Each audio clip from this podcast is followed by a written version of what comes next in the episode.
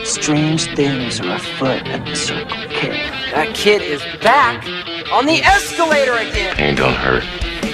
Is my boomstick! Game over, man. It's game over. Welcome to the Bargain Bin. He is your host, Ben Mason. And he is your co-host, Sandro Luketic. And today we're talking 1997's Spawn. We assume if you're listening to this episode, you have already seen the movie. And Sandro, this is this is February's listener pick submitted by Ryan, and I am very curious to know why he would do this to us. Okay. So the reason that he gave was I personally loved this movie and wanted to hear BS Bargain Bin's commentary. And you will get it. you will 100% get it. So we we talked about this off air, um, kind of like our backgrounds with the character. Uh, I have none, right? Mhm. Like I've played him as a guest character in like Soul Calibur. I really don't have anything. So why don't I ask you this time? Like, what's your history with this movie and this character?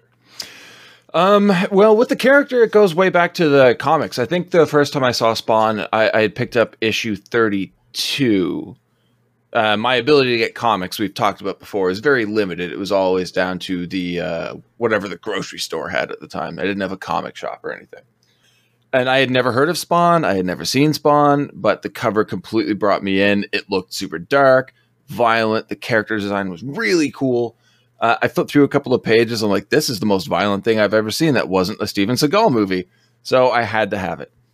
Um, took it home, read it, read it again and again, and anxiously awaited for next month when the comic didn't come because, again, a grocery store. So my my my knowledge of the story of Spawn was kind of broken up based off of what I could get a hold of.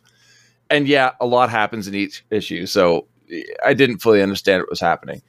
But like any comic book, there are ads throughout. And uh, I picked up, I think, an X Men comic, and oddly enough, a, a Marvel book that on the back had an ad for this movie called Spawn. And it was uh, almost like a fully black back cover and a partial reveal of Spawn's mask with the Spawn logo at the bottom. And I had to see this movie. I was like 15. So I begged, and my dad took me and my cousin to go see this at the Oxford Theater in Halifax. Now, I had been to your standard, like, multiplex cinemas and everything like that. This was an old school movie theater. Uh, curtains, a balcony. I'd never been in a theater with a balcony before. I- I was completely overwhelmed with my surroundings, and I was so excited to see this movie Spawn. And after it was over, we were leaving. I asked my cousin, Kyle, what did you think? He's like, it was awesome. I looked at my dad. And I'm like, Dad, what did you think? And he's like, Why did you bring me here? and those are the two perfect extremes. You're either going to love this movie or you're going to think it's the biggest piece of shit in the world. And I'm not going to lie, I did not agree with Kyle. I, I felt like I had to apologize to my dad for taking two teenagers to this movie. Uh, it was uh, it was something, man. Uh, I've never played any of the games with Spawn. I've I've seen some of the the video games out there. They look pretty cool, but uh, the comic was so good. The action figures from McFarlane Toys were so good. I don't know what happened. Now, looking into the history of the film, I think I know what happened. Um, the same year that the movie came out, '97, uh, the animated series came out on HBO, which is a hard R-rated animated series, and that's what Spawn should be. I haven't seen that one, but to my knowledge, it's well received and actually well rated. Keith David as Spawn, Love Keith. That just makes so much sense. right? It definitely does. The writer, though, the showrunner for the animated series is the guy who wrote this movie, Alan B. McElroy, or McElroy. I'll say McElroy. Uh, who I know for one specific film that really speaks volumes as to the quality we got here. Okay. ballistic. Ecks versus Sever. Oh, I've never seen it, so It is considered one of the worst films ever made. ah, okay. I believe also based on a video game, maybe a comic. I can't remember, Yeah, I don't know. But it's terrible. One of the worst things ever. Uh, it is one of the few movies I've tried to watch repeatedly, and I've never made it past the first ten minutes. Wow. Yeah. That's something. It's fucking terrible. Yeah, for 10 minutes? Jeez. But like this, this movie should have been. It should have been amazing. They had everything going for it. They had an absolutely stunning cast. I don't know how they got it. I guess they they also had really high hopes for this movie, much like I did. But this is also one of the earliest examples of a black superhero. This this should be amazing. Like before this, we had what Meteor Man, which I mean is a fucking hilarious movie, but come on, it's Spawn, it's Al Simmons. They cast Michael Jai White. It should have worked, and it just well, I'll we'll get into what it just. Um, this is the first time you've seen the movie, yeah? yeah. Okay. this is the last time you'll see the movie, yeah? Uh, no comment. Damn, I thought I got you on that one. Um, so let's let's just jump in. No. Oh, oh, we don't have a game to play. We haven't We covered it. do have a game to play. Well, we, I, I can tell you this one's going to go right now. Very well. Yeah. I'd say Ah. two, one and two halves. Oh, I. Is it John Leguizamo? Mm-hmm. Fuck. What did we cover with John Leguizamo? This is like what uh, episode 107. I, I don't feel so bad, but was he a main character? oh yeah, No. yeah. Oh God, I. uh, Okay, I'm just trying to. Um, I I I don't know, man. I can't I can't think of it.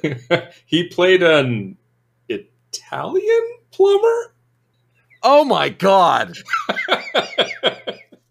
How could I forget Super Mario Brothers? Yeah, that was another fan pick. wow, I dropped the ball on that one. I don't expect you to get the other two, but there were two minor appearances in other movies. I'm not sure. You may as well just lay those on me. So Michael, uh, now I say Michael Jaw White, but I'm not sure. Jai. Jai. Michael Yeah. Jai White. Yeah. Uh, was just a soldier in Universal Soldier. Oh, he does come up in uh, later movies too. Yeah. Okay. Yep. And Michael Papajohn, Okay. Uh, he played a carjacker in Spider Man, which was another fan pick. Spider Man. Spider Man. Um, Papajohn was he Zach's father in this movie? I have no idea. Okay. Uh, I'm just gonna quickly look at the cast list here. See He played Glenn, Like Zach's dad. yeah, yeah, Zach's father.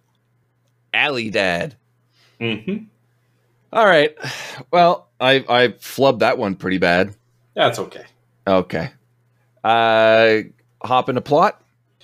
I guess, yeah. I don't think there's anything else we're missing.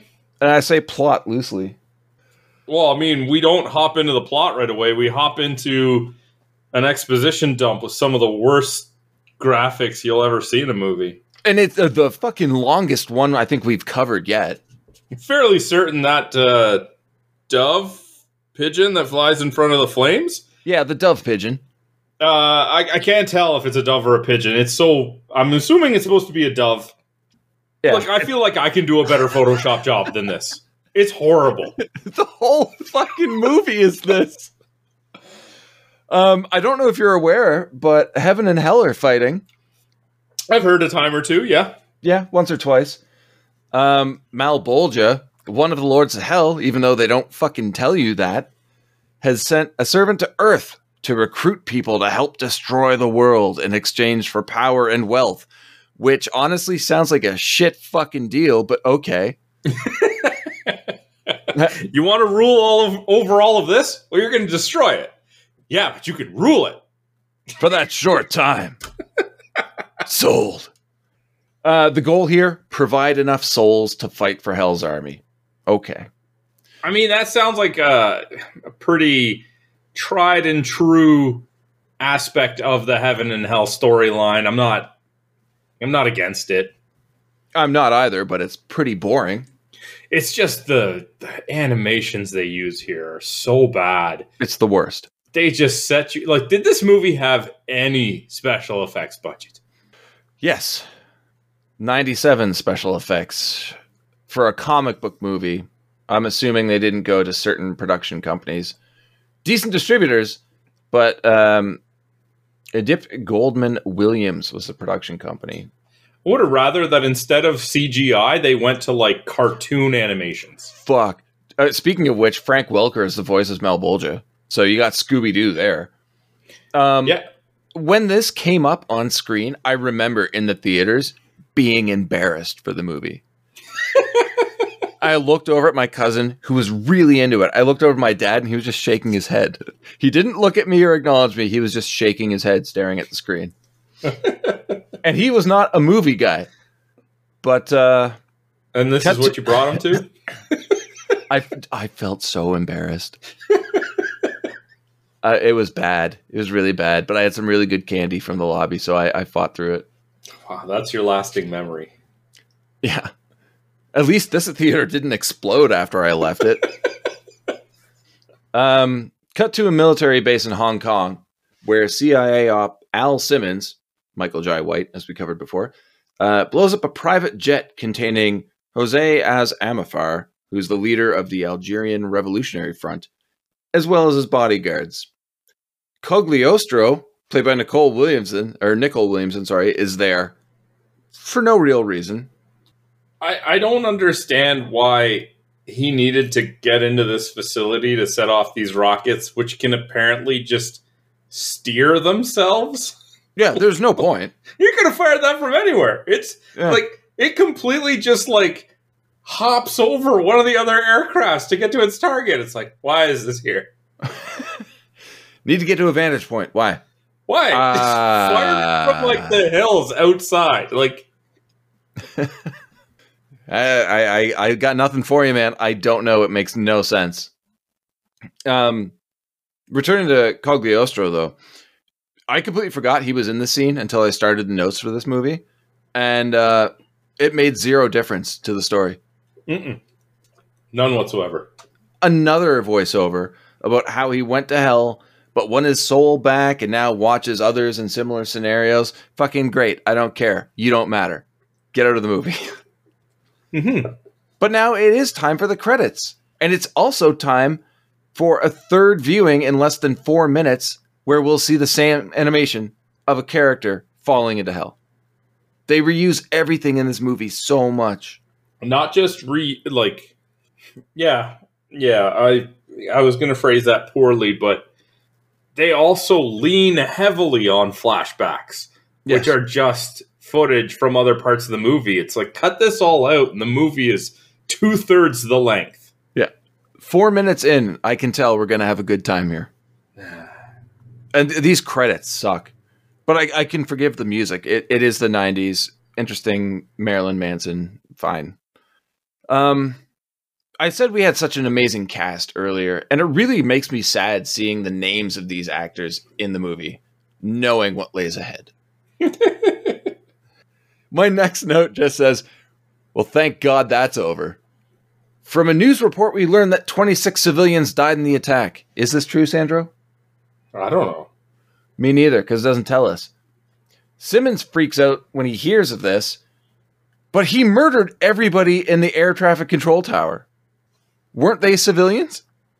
I, I think the idea is that they were working for the bad guys. It was the the civilians that he was not made aware of that were on the plane that he was upset about. So, how is air traffic control working for the bad guys? And why would the bad guys be flying on a private jet with civilians? I don't know. Exactly. It doesn't make any sense. Spawn. A6 headquarters, which I guess is part of the CIA. They don't really tell us. CIA director, though, or soon to be director, Jason Wynn, played by Martin Sheen, has a conversation with a figure shrouded in darkness about providing the ultimate biochemical weapon. And why, why, why, why, why, why is this Martin Sheen? I don't know, uh, clout for having the name. He does a shit job. Why would you cast him as a villain in an action movie? No, he's Martin Sheen. He doesn't really do action movies. But did that, I think you see my point here. Well, he would never be a hero. I think he he could play a decent villain. He just shouldn't be playing a comic book villain, especially well, this hard. He shouldn't be a villain that gets in any way involved in the physical confrontations. If anything, he should play like a man pushing the agenda from behind a desk. Dr. Claw. Yeah. Yeah. He'd be a great Dr. Claw. Yeah, something like that. But especially the the few parts, they're not a lot, but a few parts where he does get involved and you see him holding a gun and you're just like, this just doesn't look right. it doesn't. You're right. It's yeah, he, he is long past his days where he should be put in any action movie scenario. And, and don't get me wrong, I I'm a fan of Martin Sheen. He's a great actor. I just never would have put him in this role. Yeah, I think there's only two people in this movie, or three people who are cast well. Um, the figure in the darkness, Sandro. Mm-hmm. Any fan of the comics knows who this person is. There's no need for this like fake mystery. And anybody who isn't a fan of the comics probably already hates this movie already. the figure demands Simmons is to be recruited for his own purpose. The next day, we meet Al's wife, Wanda Simmons, played by Theresa Randle, who does a fantastic job. And also, we meet his best friend, Terry Fitzgerald, played by D.B. Sweeney, again, doing a great job. He's uh, Travis Walton in uh, Fire in the Sky. I don't know if you've seen that. If you haven't, high recommend. I saw it a long time ago. But I mean, Theresa Randle also plays the wife in Space Jam. Oh, really? Yeah, she's Michael Jordan's wife for some reason in that movie. Okay, so there is a reason to watch Space Jam. That's good to know. it's one of those like... movies where it's like Michael Jordan plays Michael Jordan, and then an actress plays his wife. Uh, Theresa Randle's really good though, man. I love her. Um, but then we get somebody I don't love because Cogliostro's fucking back again, watching from a distance as the friends head to A6 and all security here seems to be wearing the same shitty sunglasses. Do you remember that time in the 90s where everybody wore like Oakleys or like weird egg shaped sunglasses? No. No. No. I'm happy you don't have those memories. Just trying to push that behind. They're not Good. the same ones that were used in like Men in Black, were they? No, no, they were worse. More the Matrix, maybe? Worse. All right. I don't know. I don't know. Uh, Al confronts Wynn about the civilian deaths and we're introduced to another CIA agent, Jessica Priest. This is terrible. By, I love Melinda Clarke, but I agree with you. So at this point, I can hear how angry and frustrated you are. Al Simmons says, if you're just trying to fill body bags, get someone else to do it. And then she walks out of the shadows and says, Well, if he can't do it, you should send me to do it. It's like, why did you guys just repeat the exact same sentiment. One of you could have said it. Can you imagine? It cuts to when he's like, okay, scene's like, over. It's like Simmons literally said, I don't want to do this. If this is what you want, send her. She's like, oh, if you don't have the guts for it, you should send me. Yes, it's exactly what he just said. Alan B. McElroy at work, ladies and gentlemen terrible writing. And the, and the tropes are impossible to ignore. We got the evil leader of an organization, the badass henchman, and the killer with a heart of gold. None of those really fit here. It's way too heavy handed. So, yes, Al wants out, as you said, and Wynn agrees to transfer him after one more job, which is taking out a biological weapons plant in North Korea. Oh, he's so stupid because he agrees. Yeah, of course. Like, yes. You know you're going to get set up, man. It's All of us know you're going to get set up. It's so frustrating. Before we leave this scene, though, what's with the scorpions and tarantula in Wynn's office? Uh, it's a symbolic of the um, struggle between uh, good and evil. I love what you're trying to strive for here, man. But my it's thought is, symbolic of the struggle between movie and viewer. constant engagement. Not here, my friend. Who's taking care of these two? I don't see Wynn like trying to like feed them or clean the terraria. But anyway, as you said, this North Korea job is a setup. Turns out that Wynn plans on blowing up the facility to test the virus's effects on a nearby town. And together with Priest, he kills Al and they escape. Al gets a grisly death by fire. This is shitty. Al is surprised. I know.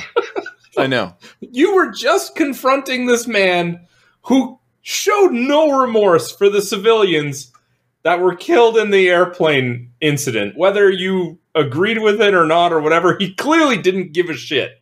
Yeah. And, then you show weird. up and there's a bomb and you're like, what's this? Yeah.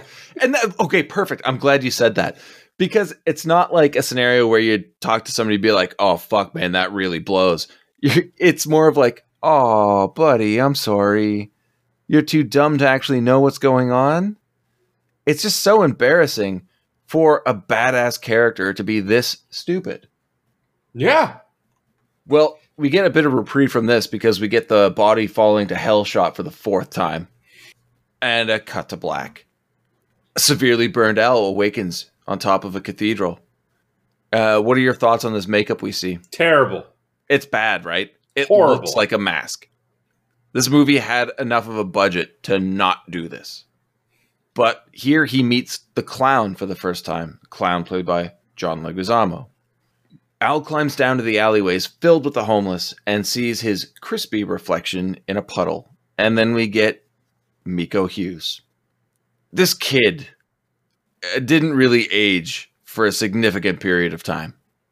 I'm pretty sure. Oh, I, have you seen Pet Sematary? Uh, yes, but a long time ago.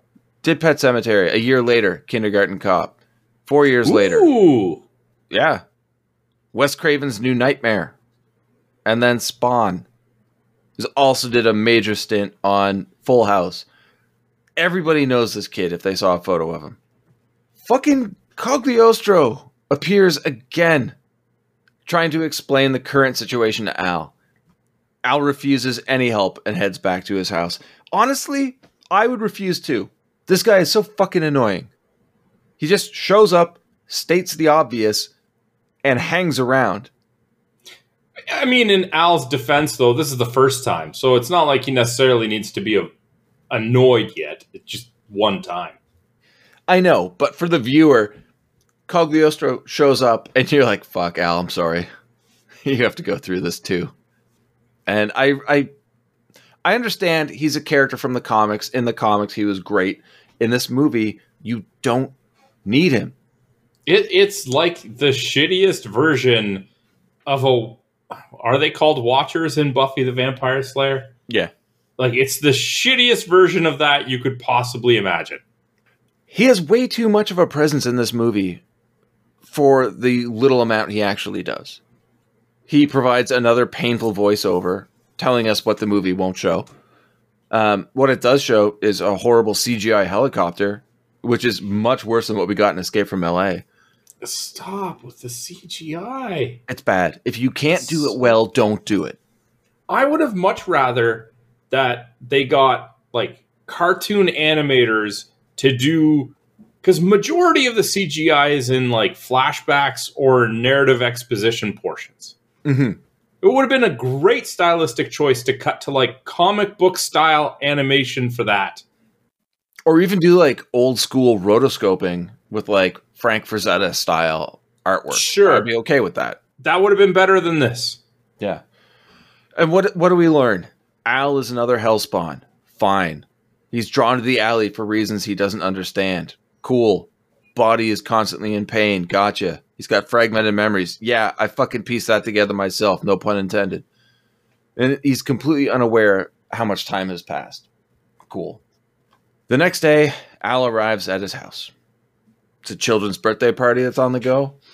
And Al sees Wanda and has a flashback telling us that yes, they used to be in a loving relationship, which we already know. Al freaks out upon discovering that Wanda and Terry are in a relationship and have a child. And Wanda encounters Al and thinks he's a homeless man, and Terry tries to chase him off, but the party clown, played by Leguizamo, stops in, claiming Al is his helper, Crispy, which I Even did. in his disguise, I'm not hiring this guy for No, a he's- children's party. He's terrible. There's a thing of nightmares to put in front of children. You you have to agree that he does steal most of the scenes he's in. I don't care. Don't hire this guy for a children's party. Yeah, someone fucked up. That's that's for sure. Um, the only thing I like about this scene is its purpose. It, it it's not really well acted. We don't get a whole lot. We just know that what's happening is meant to make Al angry and more likely to lead Hell's army with greater fury. It's a great idea. It's just poorly executed. Uh, and then shortly after this, we get the full reveal of Clown. Uh, what are your thoughts on the character design, if you have any? Um, it doesn't fit what they're going for with this movie. If that Do you- makes sense. Do you think it looks like it belongs in a comic book? See, I can see how the character would fit in the comic book if everything else was animated to fit that style. Exactly. But this is the most comic book feeling image in a bunch of stuff where they tried to make it look realistic versus its comic counterpart. So Yep. it stands out like a sore thumb. yeah, exactly. You fucking nailed it. They got this character almost perfect. Now just do the rest of the movie like that, and it won't it won't stand out so much. Exactly. It shows how bad the rest of the movie is. Uh, I just, I think this is the point in the theater where I realized this is not going anywhere good. Maybe there's a chance. No, no, redemption is gone. I, I really do enjoy the dynamic between Clown and um, and Simmons, though. Uh, there's a really weird, dark humor that kind of doesn't fit, but I really enjoy it. Like uh, back in the alley or the the church when Al's like, "It feels like my skin's about to explode," and Clown, not really caring, is kind of like, "That's just your viral necroplasm going through its larval stage. Pretty soon, you're gonna get hair in funny places, and you're gonna start thinking about girls." Love it. Clown doesn't take anything seriously unless he's getting shit on by his boss. I think that's fantastic. There's a weird levity the character brings while also being the most disgusting character in the movie. Even right down, to, he doesn't even say girls in the line. He just says goyles. I think John Leguizamo is the only one trying to act well in this movie. Martin Sheen, dude, he's chewing the scenery in everything he's in. He's overemphasizing. He's got that weird cackle laugh that sounds like what Charlie Sheen sounds like now. um, but Clown also reveals that Al has been dead for five years. And you're in luck, Sandro. I know it's been a while, but we get a flashback. oh, goody. Yeah. So I hope we see- learned some vital information. Did you know that they were involved in an incident in North Korea? And that incident sent Al to hell? No, really? Uh, no. We've only seen a person fall to hell four times in this movie, so this was a shocker for me. yeah. Yeah. But he does agree to lead Hell's army as long as he can see Wanda again. And ag- again, we're treated to the worst CG probably ever put to screen. So this man. To see his wife again, will lead the army of hell to destroy the world. He What? realizes that his wife that he wants to see lives on said world, right? Mm-hmm. So what's going to happen to her? I don't think you understand true love, Sandro. No, It's no, clearly I don't. Yeah. Yeah, I'll lead Hell's army to destroy the world as long as I can see the one person I love again, uh, just to destroy them. Mm-hmm. Mm. Makes sense, right? Hell hath no fury like a woman scorned. Oh, for Sega, if we're talking Mallrats. Sorry. Clown convinces Al that uh, what he's saying is true. Uh, and he does this by getting Al to dig up his own grave. I, I'm not I'm not mad. Feel like the writing is already on the walls for Al here that he doesn't need that for verification of what's going on. Yeah. I'm pretty sure your trip to hell and uh, encounter with Malebolgia and everything you've experienced up until now should be enough to convince you that you are, in fact, dead. Nope. Nope. Dig up your grave. uh, I did like the metalheads at the graveyard. Um, probably one of the only funny scenes in the movie for me. Uh, we were talking about the makeup, the mask that uh, Michael Jai White is wearing here as Burnt Al. Um, it's bad. It's so bad. Somehow, though, White manages to show some emotion through it convincingly. And probably some of his best acting in the movie. And I don't want to take anything away from Michael Jai White. He's a great actor. He was just given shit to work with in this. I actually think he's a good casting choice. And if this movie was like redone or whatever, if they wanted to do a reboot, I don't think he'd be a bad choice for it. He would be fantastic. It's just they they fucked him, man. They gave him horrible lines and it just it's so disappointing. Uh, it's in my notes. We'll get into it later, but like he he is quite possibly the perfect Al Simmons. And this movie ruins it. He is your fucking lead. You've cast him perfectly. You've got a wonderful character in Al Simmons slash. I, I would love to see a redemption arc similar to, say, Ryan Reynolds playing Deadpool, Oh my god, that would be amazing. Right? Because when he was cast as Deadpool for X Men Origins Wolverine, I'm like, that's an amazing casting choice. And then, well, you saw that movie. Yeah, they ruined it real good. And not a lot of actors have a chance like he had to then play the same character, but well in a good version of the movies starring Deadpool. I feel like it would be deserving here. They are making another Spawn movie. Yeah, but I'm assuming it's not him cast. Last I heard, I think is Jamie Foxx, which I, honestly I'm okay with. But I would love to see Michael Jai White get another. You know, like I like both of them. Yeah. Yeah, they're both really good. Um Al's necroplasm has fully evolved and we finally see the classic Spawn costume. And it suits uh, him. oh, that was good. Smooth. uh it's probably the best it could look for 97. I, I'm not going to complain. Um I still like the uh the comic design better, but I understand it doesn't necessarily translate to film well. And finally, Clown christens Al as Spawn. Yeah. Spawn strikes out a clown who dodges and he ends up destroying his own headstone.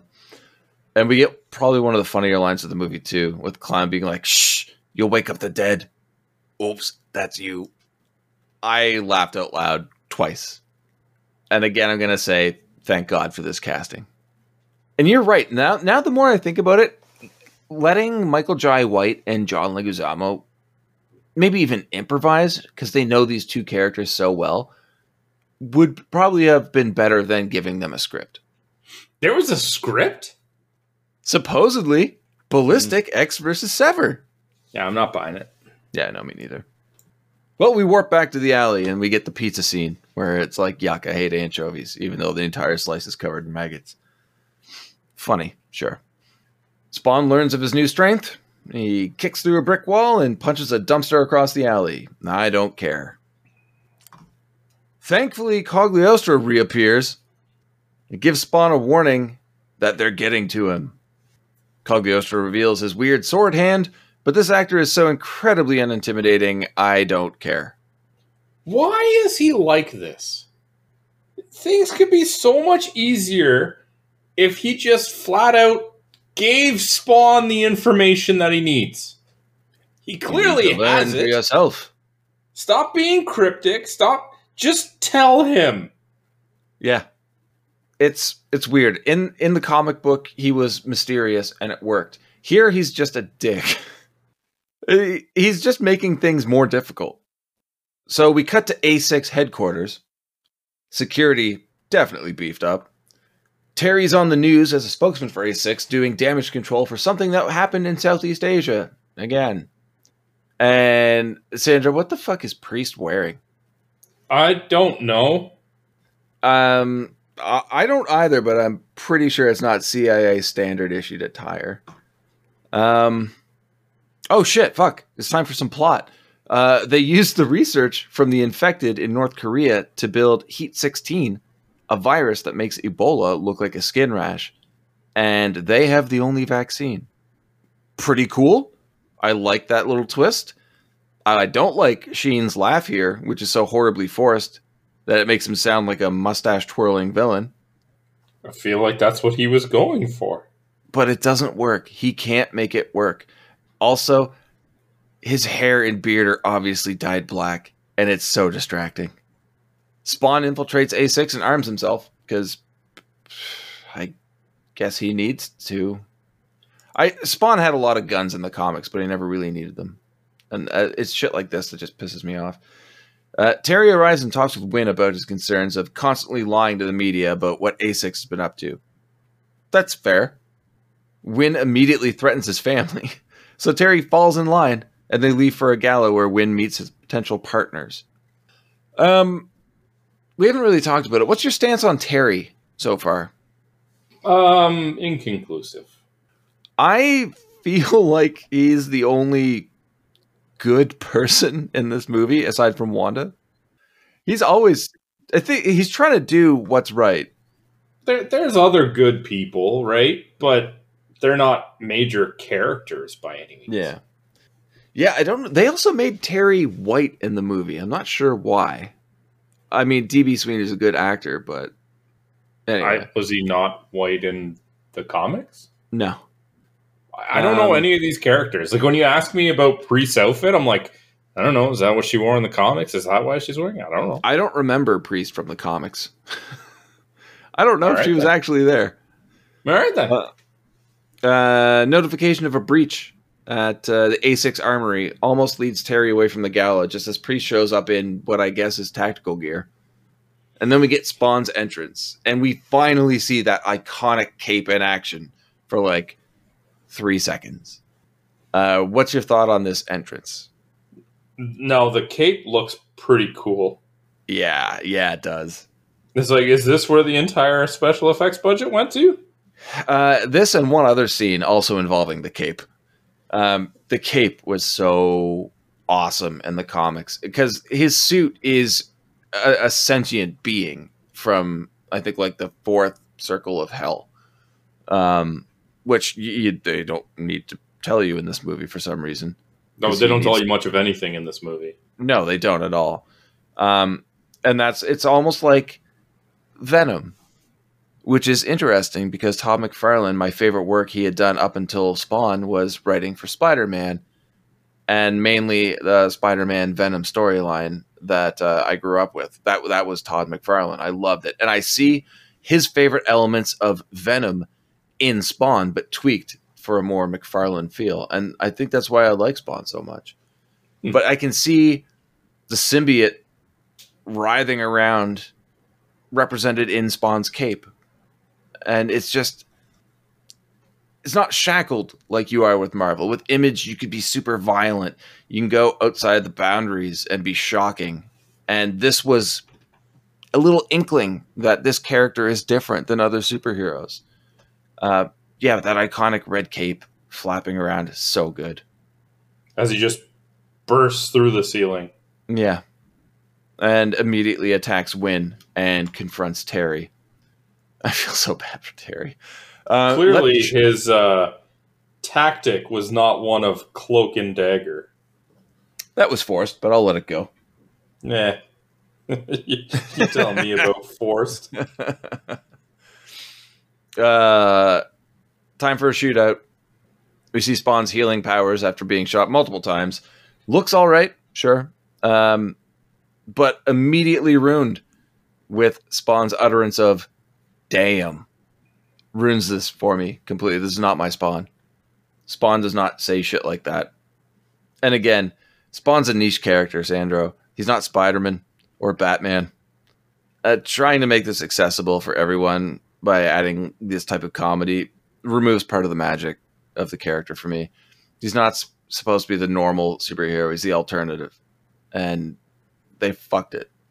McFarlane got it, but this Alan B. McElroy, who was a showrunner for the animated series, which nailed it, apparently has no idea what's going on. Anyway, Maybe this is uh, the result of him because the show did stick to more mature stuff, right? Yep, HBO. Maybe this is what happens when you try to to censor it. And Didn't make it PG by cutting Yeah. out 45 minutes of your fucking movie.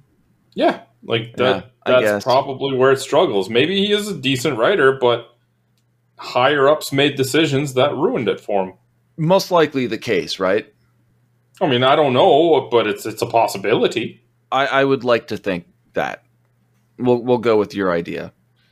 Um, I've I've ripped on Melinda Clarke's look in this movie, Priest's look in this movie, um, but in this scene, she looks like a female version of the Punisher, and I am a okay with that.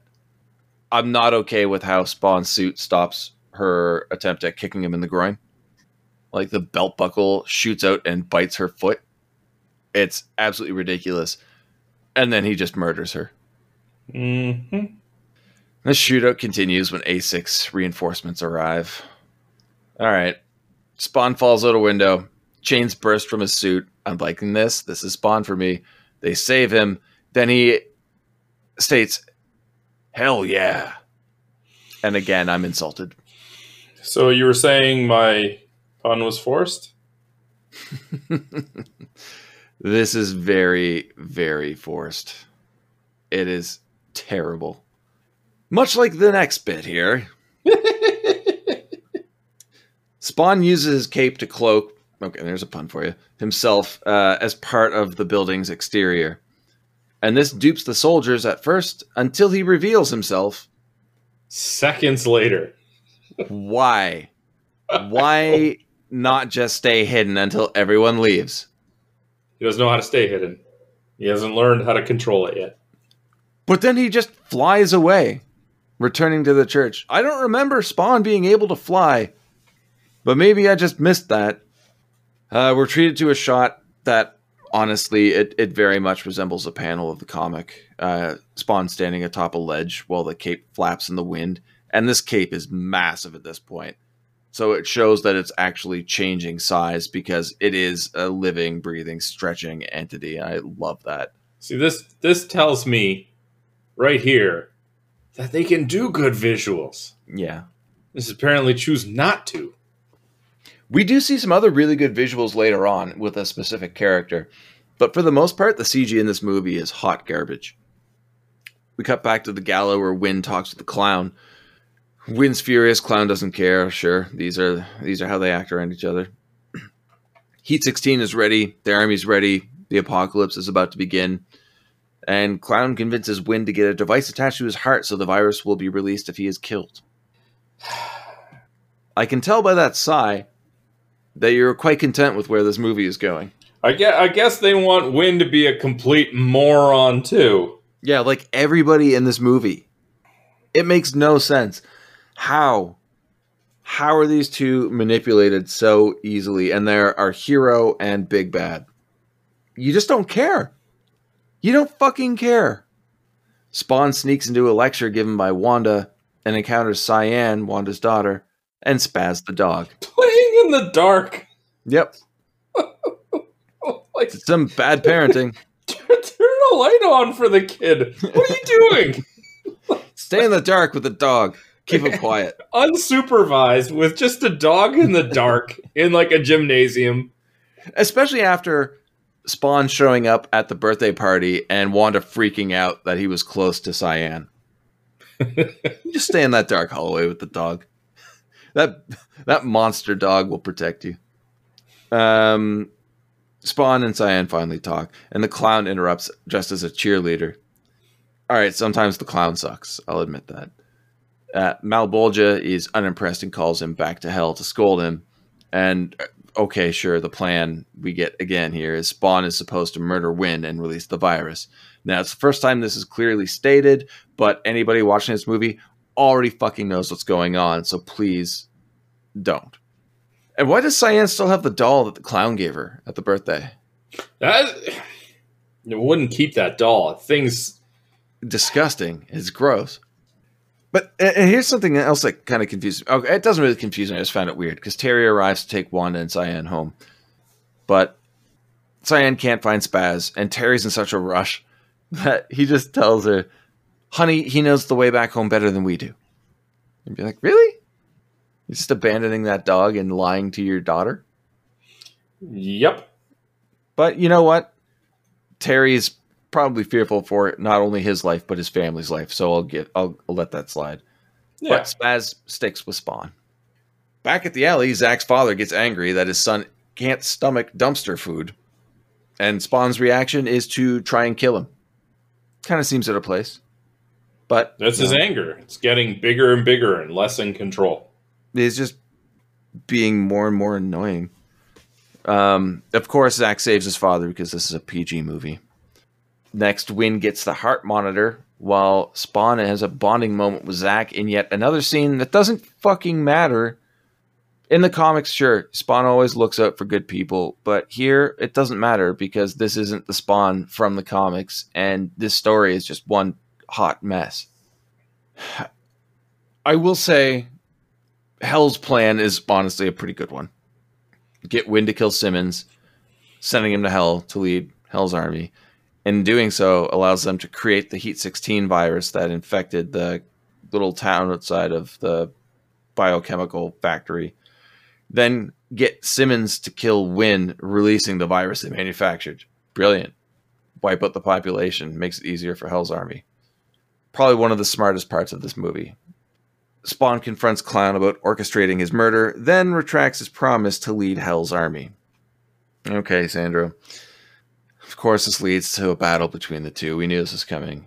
And here we finally see Clown's true demonic form, Ugh. the Violator. I, I have to just assume that he looked pretty cool in the comics. He looked amazing in the comics, and I'm kind of shocked because it sounds like you don't think he looks good here.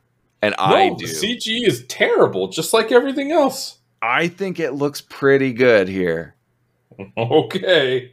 I, I hate the janky transformation scene, but when he's fully transformed, I like it. I like how it's a mix of CG and practical effects.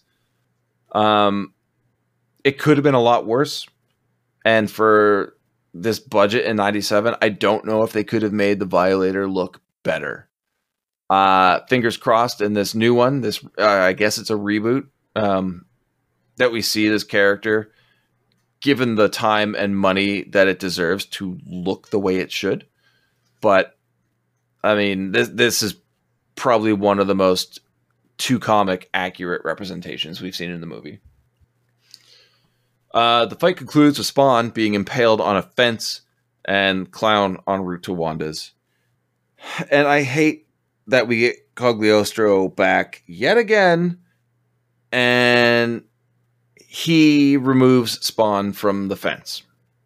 Well, at least he did something useful. Well, that's just I hate I hate the film version of this character.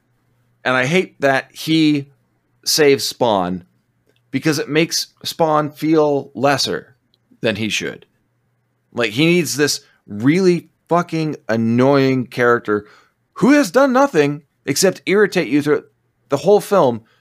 He needs this guy to pull him off of a fence, a gate. Well, he wasn't going to die anyway. They don't want to kill him. Well, they he wouldn't die anyway. He was just stuck. Yep. They need him to kill it- Wynn, so they were expecting him to get down somehow. Exactly. And okay, and here's the thing too. The whole purpose of Cogliostro in this movie, I guess, is to convince Spawn that he's being played by Hell. Okay. Here's a fix. Shit can this character altogether for the movie and retool it to allow Spawn to realize it for himself that he's being played. Spawn is not an idiot. He should be able to piece this together. And it's so heavy handed having this character that I obviously you hate and I hate. And I assume everybody else hates because honestly, he's trash. Let Spawn stand out as a competent hero or anti hero in this case. Terry copies Wynn's files, preparing to expose him. And uh, we're over an hour into this movie, and now we get the training scene. Um, any thoughts here? At least he picks it up really quickly. Yeah. Like one try and he's got it. He just fucking- needed somebody to tell him, "Hey, this is what you do," and he's like, "All right, nailed it." Yeah, again, Cogliostro doesn't need to be here. It yeah, he basically just tells him, think of it, imagine it. And that's all he has to do. If it required some training, then maybe the character would make sense. Otherwise, you could have just had him accidentally use the chains and be like, "Oh, oh." I wish he's, he made those sounds too. But you get what I'm saying? Like Oh. he could have just incidentally learned it and realized, "Oh, I can actually do this." it would have been a better movie, that's for sure. It's like this is the least training feeling training scene in a movie. Yeah, that sucks, man. Surprise. uh, next up, we get an offhand line, which is possibly one of the darkest in the movie. And it's when Spawn gives Zach um, the dog's collar, Spaz's collar, and he's like, Return Spaz to me, no matter how you find him. I'm like, well, I don't know. There's certain states that if you found this this dog in, that I might not want him back. There's a lot of faith to put into a bum kid from an alley. Here, you got nothing better to do. You don't go to school. Find my dog. the kid just be like, I don't owe you anything. you tried to kill my father. you threw him across the alleyway. Yeah, you're such a good superhero. How about you bring me some food? I'll get you your dog. How about you start using them chains to rob the uh, restaurants nearby? Give me some takeout. Uh, this movie's just getting worse. We get a road rash battle between Spawn on a motorcycle and Clown in a waste removal truck. And there's just bad editing here. Multiple times we hear entire lines of dialogue from Clown, but his mouth says two words. And Clown spills goo all over the road. Oh no. And despite having all the power of hell, Spawn still can't control traction and wipes out. So he turns his suit into an armored spike, and the clown just rams it with his truck, blowing up. Yep. It's terrible. Yep, that's what happened. And then clown flying straight up into the air, stating, "I'll see you at Wanda's." Yep, that's that's what happens when you get stabbed from the front. You fly up in the air. I have seen this movie a few times, Sandro, Okay. and every time I see this, I am stunned. Yeah? It never ceases to amaze me how bad this is. Wow. Well, you're stunned. I'm blown away. Oh, one of the better ones. Well, force that. Uh, well, at the house, Terry sends the stolen files to a reporter. I'm pretty sure Terry is the hero of this movie. Yeah, he definitely is. Wynn arrives, destroys the computer, and holds the family at gunpoint just as Clown shows up. Man, I have to say, I'm glad we're almost done with this because it's not getting better, kids. we are kind of just breezing through it. What is there to like rest and dwell upon? Please tell me. Uh, dwell? Well, What is there to we're, dwell we're, on? We're dwelling on the plot of this movie. There's nothing to really ponder. It's just this is very much dimensional. it's it's not a making fast food movie. It's not even a popcorn film. It's a fast food film. It also makes you feel ill.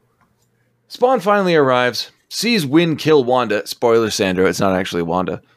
And even What? ap- yeah, I know. Shocker No way. even after Wynn warns him what will happen if he's killed, Spawn is still on that path. So, a problem. Spawn sees Cyan, which seems to clear his mind for a second, then tells Wynn he has nothing left to lose. I get, Not, I his get- daughter. yeah, I get she isn't his daughter, but Cyan is Wanda's daughter, and Terry's tied up next to her. So we've got Wanda, who Spawn thinks is dead now, but you've got your best friend and his daughter, and he has nothing left to live for. You're talking about the character that was going to lead the army of hell to destroy the planet just to see Wanda. That's a very good point. Wanda's now dead. Yeah. He's clearly got a one track mind. But he also already knows what the plan is. He knows if he kills Wynn, the world is destroyed. Yep. So, how about you don't? Just walk away. Okay, this movie makes Spawn not smart. He is a complete fucking idiot. It is embarrassing. Spawn finally states, I say finally. Here, let me change that. Spawn again states he won't do Hell's bidding, and somehow this matters only now. I guess when he said it before, it didn't really change anything. Nope. Uh, Wynn finally realizes that Hell set him up. I don't know why he's shocked by this. Oh, they seem like such a trustworthy bunch. My God, it's so fucking stupid.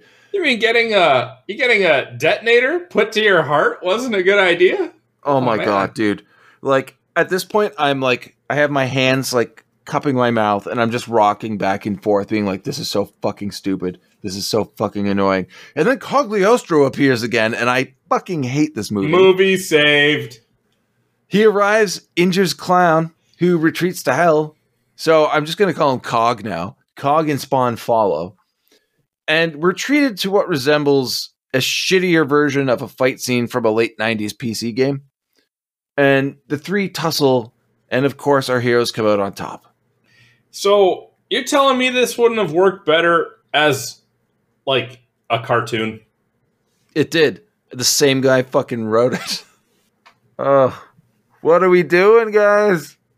What are we doing?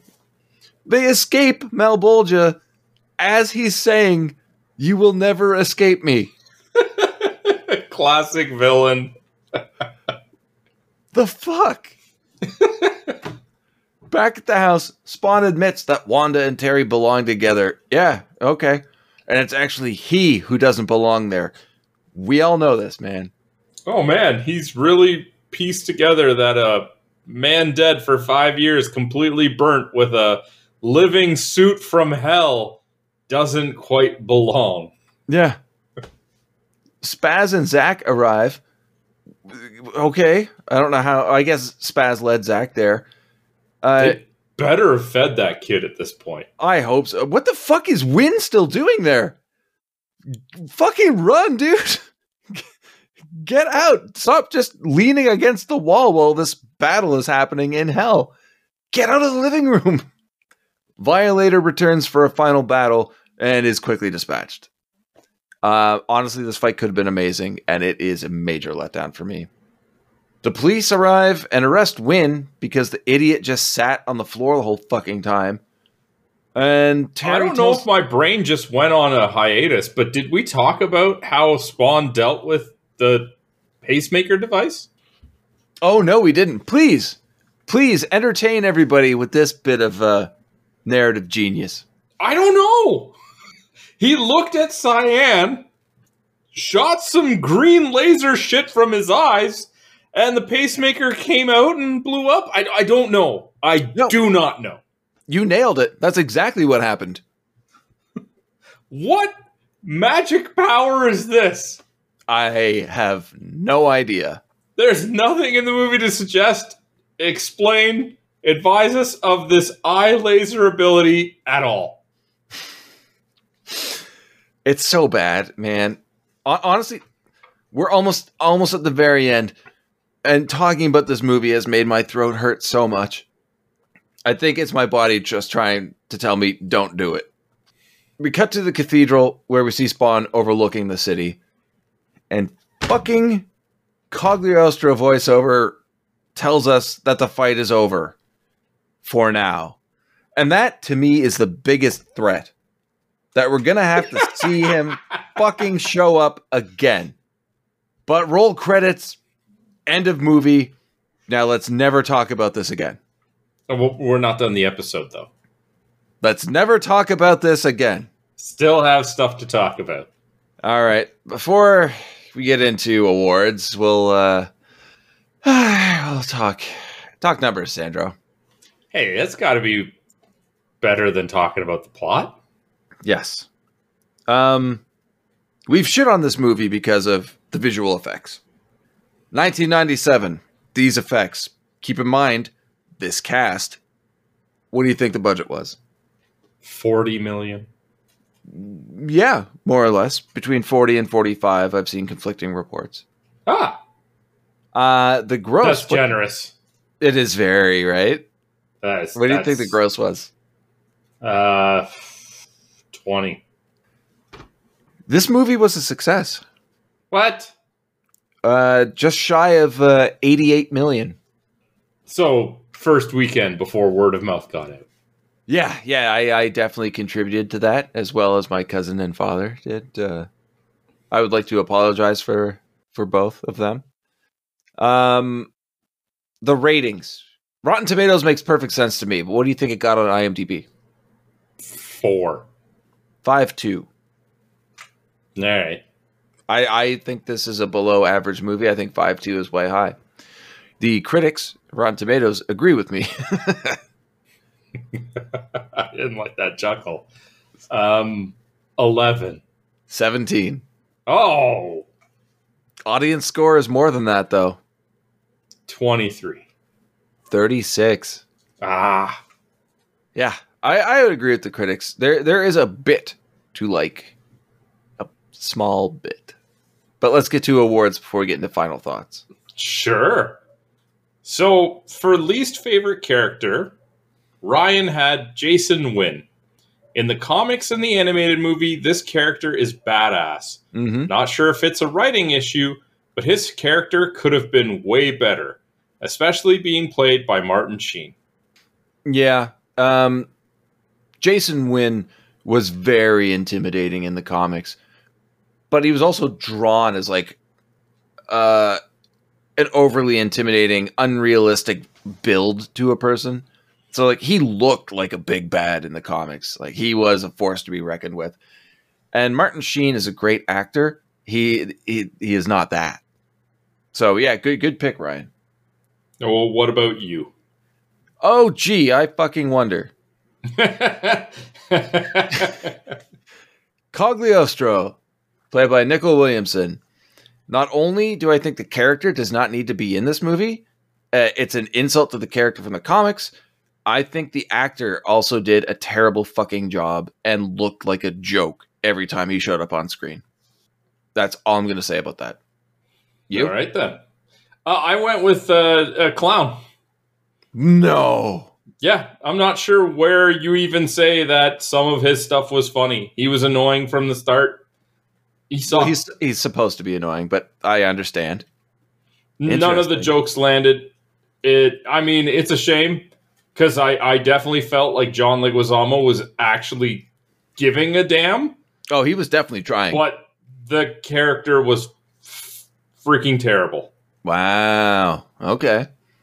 Yeah. What did uh, Ryan have for favorite character? In this adaptation, I'd have to say clown. John Leguizamo brought the high energy and oddball behavior that gave the character justice in this movie. Uh, okay. Uh, it's an interesting bit of reasoning. Uh, oh, ah, that's a weird one. Okay, who's your favorite? Uh, I went with uh, Terry by uh, DB Sweeney because, like you said, it feels like the hero of the story. The only guy who seems to give a damn. Unlike Al Simmons, sees the corruption in the company and tries to whistleblow instead of joining them for one more assignment, cares about his family. Yeah, Just a good character. yeah. Uh, Spawn seems like the kind of character that would like slip in a puddle and make like a giant crashing sound as he hit the ground. Like, Which is a shame because it was such a good casting choice and it Yep. should be the answer, yep. but it's not. because they made the character just such a pushover. Yeah. Um, they they really fucked Michael Jai White in this movie to the point where uh, most people involved with the movie yeah, outright state it's garbage. So I guess the the new movie we're getting is Todd McFarlane being like, "All right, I'm not letting anybody else tackle this. I'm going to do it, and I'm going to do it right." So we'll see. um, my favorite character, hmm clown, hmm and I say this partially because John Leguizamo did such an amazing job. He really did. nailed the character from the comic and the animated show. And the humor itself, what he says, is not funny. It's the context of when he says it is so uncomfortable that you get that nervous laughter from it. Uh, and that will come up because he has one of my memorable lines. So I'll go a little bit further into that when we get there. But uh, yeah, clown Leguizamo. Um, Humor is pretty generous. It oh no, it is. It's it's. mm, I like it. It's not Mhm. for everybody. I do like your choice of Terry Fitzgerald by uh, DB Sweeney. No, it's Um, like name the one character that seems like a good character in this movie. Oh, if you said name best character, then yeah, for sure. Um, what is Ryan's memorable line? Uh, so Spawn says, "Ah, feels like my skin is about to explode." And Clown yes. responds with what you've already said during the episode. Sorry. That's just your viral nectopla- necroplasm going through its larval stage. Pretty soon, you're going to be getting hair in funny places, and you're going to start thinking about girls. Ah, Oils. getting a chubby Studley, a half guy, semi. That's what he has written down. Okay. And you, Okay, so this is what I'm talking about. Clowns jokes at the most inopportune and unwelcome times. okay? We see him at Cyan's birthday party. He's at a kid's birthday party. And he drops the line, I've got more tricks than a hooker. And this is what the character's supposed to be. It's fucking dark, it's ugly, it's violent, and then it spawns struggle against that shit. That's a fucking dark line to say in that setting. And that's what this movie should have been. It should have made you f- feel uncomfortable and gross. And then you can rally up with Spawn to fight that. And it does it. was like a a quick nudge to be like, "Hey, we uh, we know our source material, and uh, we're not going to give you any more of it." So that always stood out to me. Why are you hiring this guy for a kid's birthday? Yeah, that was just fucking stupid. I mean, I'm not going to say anything about their parenting, but uh, you might want to look into that a bit more. Yeah, we called a service. This is who they sent. Uh, I, I, I really uh, no refunds. What's your memorable line? uh, so, before I say what the line is, I want to point out who the parties are involved and the irony of the line. All right. Okay. so Al, yes. Al says, "You son of a bitch! You knew what was going on all along." hold on, hold on, hold on. and then Jason Wynn, in like the perfect line for how stupid these two characters are throughout the entire movie, is like, "I do believe he's catching on." no. Neither of you catch on to anything at any point in this No. movie. Oh, that's good. Oh, that's real good. Oh, I do believe he's catching on. no. No, not As- even as- close. As a classic coming from you as well, man. You are later in the movie going to attach a detonator to your heart. you know, Alan McElroy is like, that's the only bit of the script I wrote that they kept in, and man, that's probably the best writing I've done. yep. So that that's uh, that's my. I would say that's my favorite line. Good, yeah, that's probably the best that anybody could have picked. Yeah. Uh, Ryan's Ryan's memorable scene. Uh, the shootout is always the first scene I think of when this movie is mentioned. The entrance Spawn makes when crashing through the ceiling is pretty badass. He's not wrong. It is pretty No, badass. But would you agree that's uh, most memorable scene? No, What do you got? Uh, I think I kind of mentioned it while we were talking about it, but it is just the visual of him standing on the the I don't know what you call it, church or citadel or whatever. Yeah, ca- his- cathedral, almost like a yeah, like a gargoyle or something, but it's a ledge. yeah, with his cloak like fluttering all around him. That image is so badass. It is Mhm. so cool looking. It's it's striking to look at, and then it's also deflating because then you're like, man, we can get nothing that cool uh, anymore. yeah. That's it. Yeah. Uh, I would say best scene, best shot of the movie, no doubt. Um, but for me, the most memorable scene is the first time we see Malebolgia. It is the most soul crushing of this movie because you realize the shit show that we're going to get for the next 96 minutes. I, I mean, you, you could have even said that just when uh, Pigeon Dove flies across the screen. Oh, this is so much worse than Pigeon Dove. Yeah, but I mean, me a that's full that sets a fucking Hour and a half of Pigeon Dove over this bullshit. Pigeon Dove, the movie. I would have gone to that in a heartbeat had I known this is what I was going to get from one of my favorite comic books. Fuck, I'd go see Pigeon Dove too. Give it a double feature. I would have paid double. Fuck. Tell us how you really feel. Can we do Pigeon Dove next time? it's not an actual movie, but sure. All right, so that brings us to our final thoughts. Ah, it's going to be really tough guessing which direction you and I are going to go on this one. Ben, Yeah.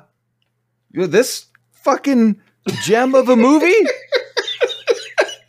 this cinematic masterpiece that didn't destroy one of my favorite comic characters?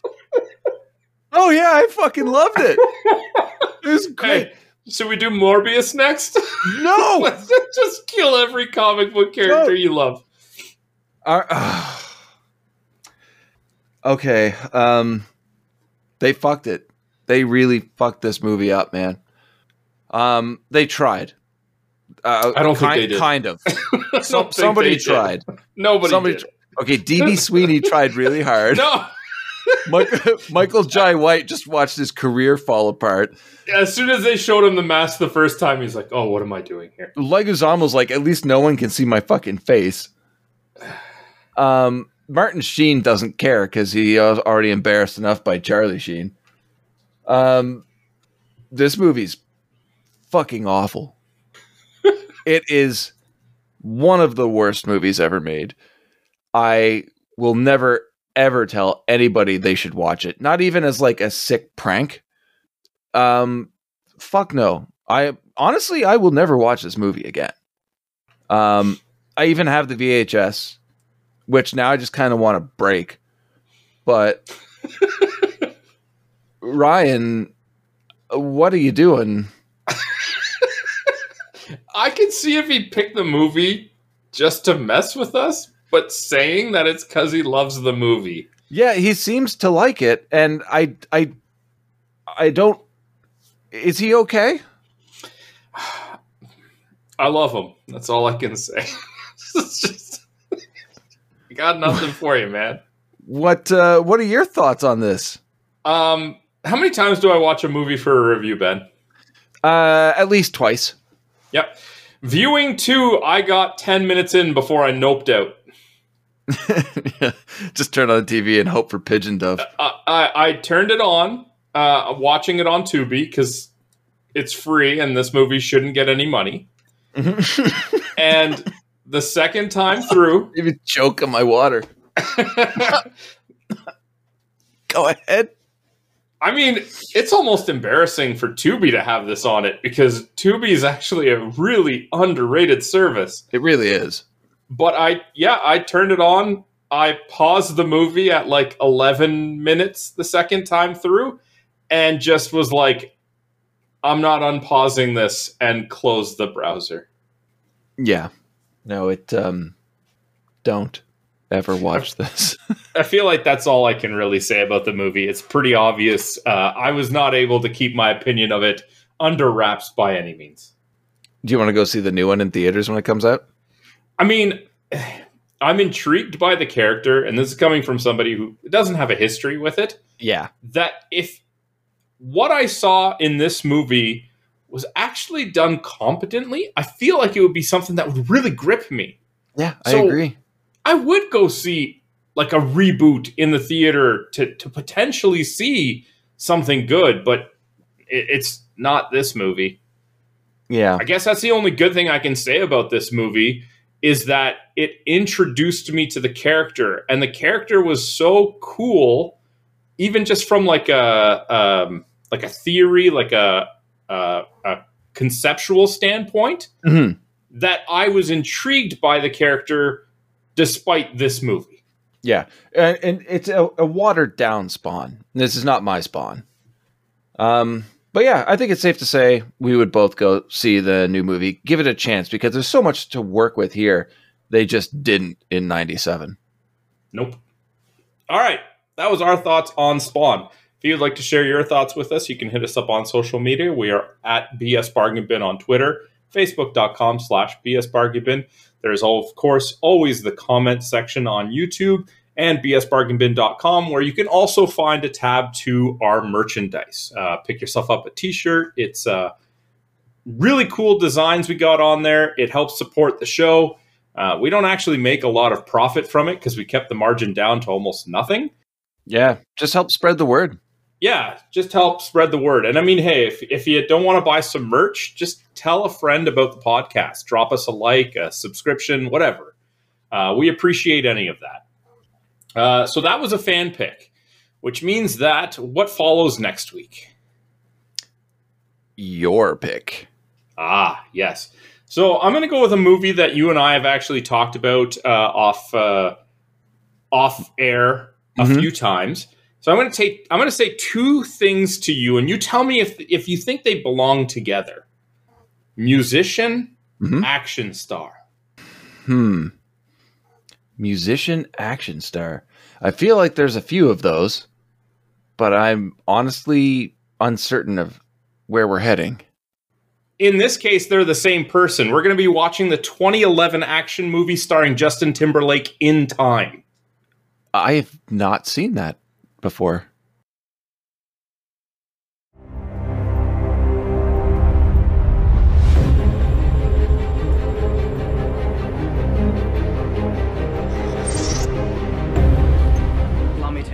My mother-in-law, Clara, my wife, Michelle, and my daughter, Sylvia. Whoa, whoa, whoa, where's the rest? Never met the quota. My units are up from last week. So is the quota.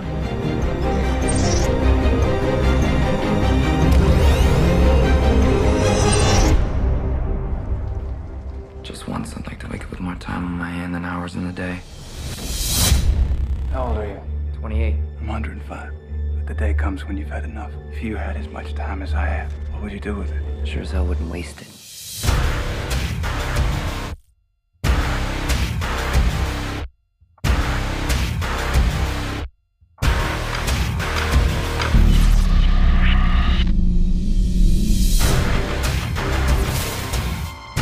The last time anyone saw him alive, there was over a century on that clock. Well, follow the time. His name is Will Salas. You can't hide a 100 years in the ghetto. You know that time will get you killed. Hey, Mom, I'm gonna get out of here. I just wouldn't know what to do if I lost you. I don't believe we've had the pleasure of your company before, Mr. Salas. Will Salas. I'm sorry to have to break up the party, Mr. Weis. I just need a word with your friend.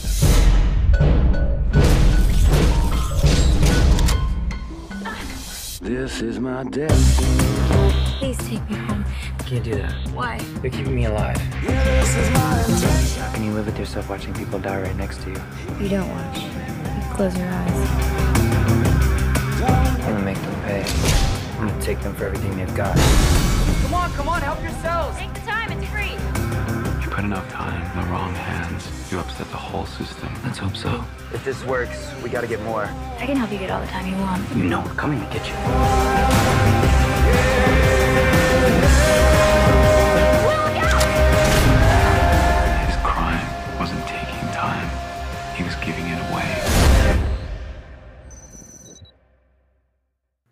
Until next week, have a good one. All the best?